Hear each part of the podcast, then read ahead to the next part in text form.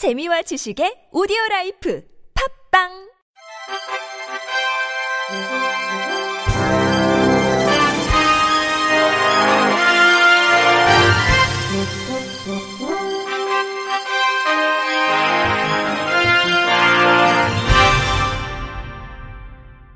청취자 여러분 안녕하십니까? 10월 27일 목요일 KBRC 뉴스입니다. 아시아 10개국 장애 전문가들이 우리나라 장애인 복지 현장을 둘러보고 관련 정책을 배우고자 방한했습니다. 한국장애인개발원은 오는 11월 20일까지 10개국의 장애 전문가 20명을 초청해 장애인 정책 발전 방향을 모색하는 장애인 정책 역량 강화 연수 사업을 진행한다고 밝혔습니다. 한국국제협력단 코이카와 협력해 진행하는 이번 연수에는 베트남, 필리핀, 네팔, 캄보디아, 미얀마, 라오스, 방글라데시, 스리랑카, 부탄, 동티모르 등 10개국의 장애 전문가 각 2명씩 모두 20명이 참가했습니다. 연수는 한국 장애인 정책, 장애인 복지 전달 체계, 직업 재활, 편의 증진, 특수 교육, 장애인 복지와 인권의 세계적 동향, 싱가포르 장애인 복지 등 7가지 세션으로 나뉘어 진행됩니다. 연수생들은 국립재활원, 경기도 재활공학서비스 연구지원센터, 장애인 문화예술센터 이음센터, 이천장애인 종합훈련원, 서울장애인 종합복지관, 한빛 맹학교, 인천 어린이 과학관 등을 둘러볼 예정입니다. 황 원장은 아시아 태평양 지역에는 장애인 정책의 제도 개선이 필요한 국가가 많다며 이번 연수에 참여한 10개국 외에도 이 지역 장애인을 위한 다양한 프로그램을 지원하겠다고 말했습니다. 저소득 장애인 환자의 진료비를 제때 의료기관을 주지 못하는 상황이 해마다 반복돼 대책 마련이 필요하다는 지적이 나왔습니다. 국회 예산정책처에 따르면 보건복지부는 장애인 복지법에 근거해 소득 수준이 낮은 장애인에게 의료비 본인 부담금을 지원해주는 사업을 벌이고 있습니다. 복지부는 이를 위해 매년 관련 예산을 짜지만 의료기관에서 저소득 장애인을 치료해주고 청구하는 실제 진료비는 적게 편성하는 탓에 연례적으로 미지급금이 발생하고 있는 실정입니다. 복지부는 의료기관에 주지 못한 장애인 의료비를 다른 예산에서 전용 또는 다음의 예산에서 미리 끌어와 충당하거나 추가 경정 예산에 반영해 임시방편으로 막아왔습니다.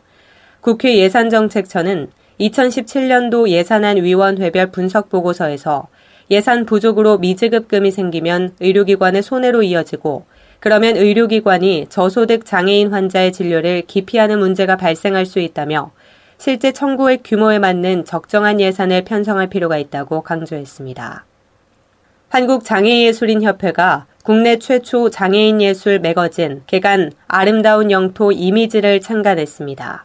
초대석에서는 장애인 문화예술 발전에 기여하고 있는 새누리당 나경원 의원 인터뷰를 통해 1만 장애예술인의 꿈인 장애예술인 지원법 제정 관련 이야기를 담았습니다.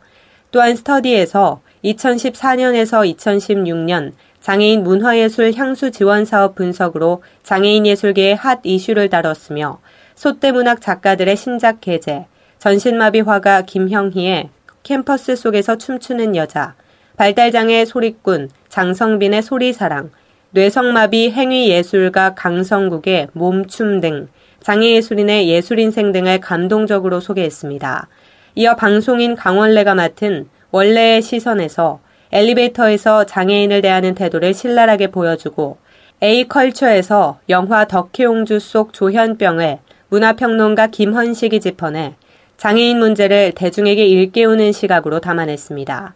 이 밖에 인문학으로 보는 장애인에서 진정한 리더 세종대왕의 시각장애로 인한 애민정치와 20세기 최고의 문인 세익스피어가 장애 속에서 이루어낸 업적을 소개해 역사 속 장애인을 되살리는 등 풍성한 읽을거리도 제공했습니다. 방귀희 발행인은 이미지는 장애인 예술 저널리즘 구현이고 장애인 예술의 다큐멘터리로 기록 문화를 형성하면서 장애인에 대한 새로운 이미지를 형성하는 강력한 도구가 될 것이라고 발행 취지를 밝혔습니다. 축구 이근호, 여자 배구 한송이 등 유명 선수들이 장애 어린이의 재활을 돕기 위해 자선 행사에 나섰습니다. 푸르메 재단은 온라인 기부바자 쇼핑몰 이바자를 운영하는 펜타크로스와 함께 오늘부터 푸르메 히어로즈 바자를 열어 스포츠 스타 7인의 다양한 소장품을 이바자 사이트에서 판매합니다. 이번 바자에는 축구 이근호, 장현수 선수, 야구 나성범, 나성용 선수, 배구 한송이, 양효진 선수, 푸르메 재단 홍보대사이자 철인 3종 경기 선수인 가수 션이 친필 사인 유니폼, 운동화, 운동용품 등을 기증했습니다. 강주원 푸르메 재단 이사장은 이번 바자를 통해 장애 어린이들이 재활 치료를 받고 꿈을 키울 수 있는 사회 여건이 개선될 수 있도록 착한 손길들이 더해지길 바란다고 말했고 박태희 펜타크로스 대표는 시간과 공간의 제약 없이 365일 바자를 즐길 수 있는 이 바자에서 생활 속 자연스러운 나눔을 실천하게 되기를 기대한다고 전했습니다.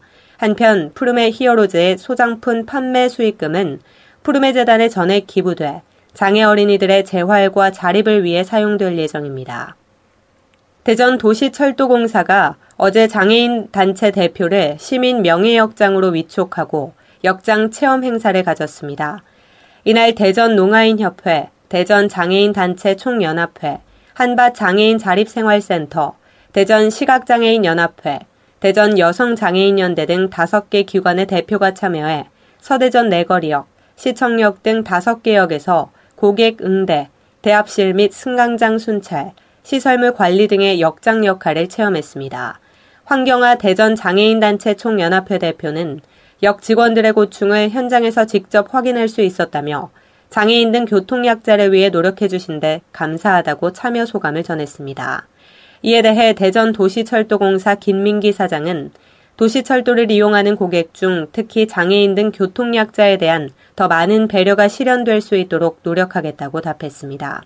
전남 장성경찰서는 지적장애인에게 임금을 주지 않고 일을 시켜 노동력을 착취하고 연금까지 가로챈 혐의로 전직 도의원 오모 씨를 입건해 조사하고 있다고 밝혔습니다. 오 씨는 지난 2006년부터 올해 5월까지 장성과 곡성에 있는 자신의 농장과 축사 두 곳에서 67살 지적장애인 A씨에게 일을 시킨 뒤 10년치 임금 1억 원 상당을 지급하지 않았고 A씨가 받은 기초연금과 생계 주거급여 210만 원을 무단 인출하고 A씨 명의로 있던 논을 팔게 한 뒤 대금 350만 원을 가로챈 혐의를 받고 있습니다. 경찰 조사 결과 90년대 초 도의원을 역임했던 O씨는 아는 사람을 통해 A씨를 소개받고 숙식을 제공해주겠다며 일을 시킨 것으로 드러났습니다.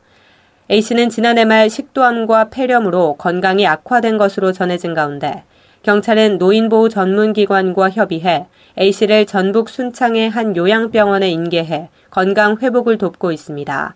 앞서 경찰은 지난 5월 순찰을 하던 중 장성군 한 농장 주변에서 휴대용 산소 공급기를 지니고 있던 A씨를 발견해 수사를 벌여 오 씨의 범행을 밝혀냈습니다. 끝으로 날씨입니다. 내일은 전국이 흐리고 서울과 경기도, 강원도는 아침 한때, 그 밖의 지역은 늦은 오후까지 비가 오는 곳이 있겠습니다. 한편 동풍의 영향으로 강원 동해안은 늦은 밤에 비가 오는 곳이 있겠습니다. 내일 아침 최저 기온은 10도에서 16도로 오늘보다 높겠고, 낮 최고 기온은 14도에서 20도로 오늘보다 낮겠습니다. 바다의 물결은 전해상에서 0.5에서 3m로 일다가 오후부터 서해 남부 먼바다와 동해 중부 먼바다, 제주도 남쪽 먼바다에서 2에서 4m로 매우 높게 일겠습니다. 이상으로 10월 27일 목요일 KBIC 뉴스를 마칩니다. 지금까지 제작의 이창훈, 진행의 조소혜였습니다. 고맙습니다. KBIC